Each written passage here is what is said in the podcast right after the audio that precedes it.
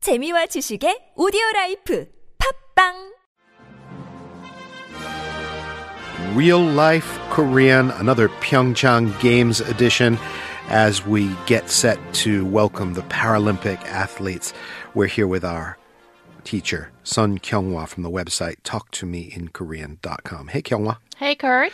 All right, Mondays are for idioms. Yes.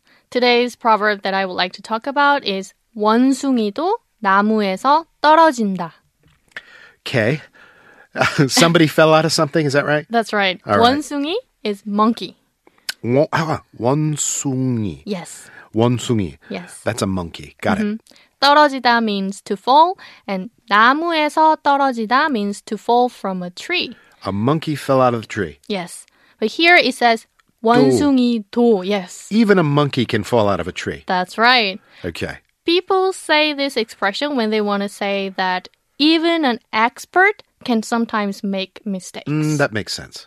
People also sometimes say 원숭이도 나무에서 떨어질 때가 있다, which literally means there are times when even a monkey falls from a tree.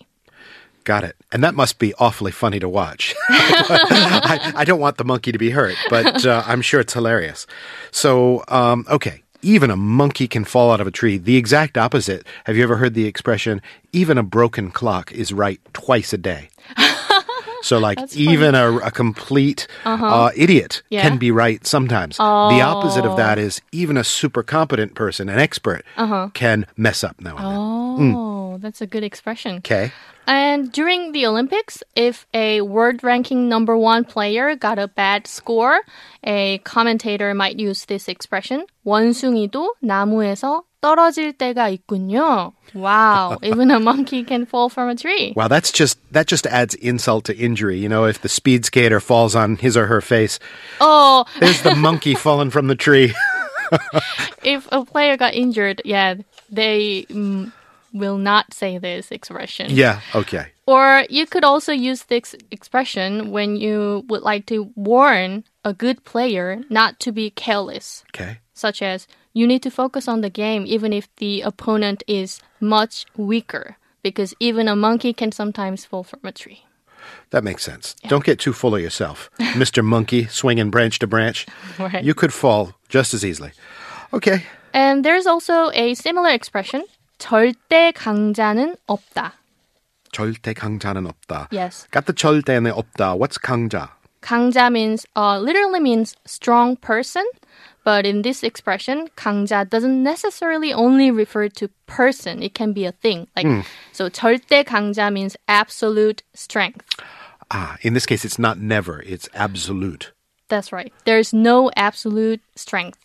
This is not a proverb, but it's often used when the best player or team who has been on top for a long time is not number one anymore. Okay.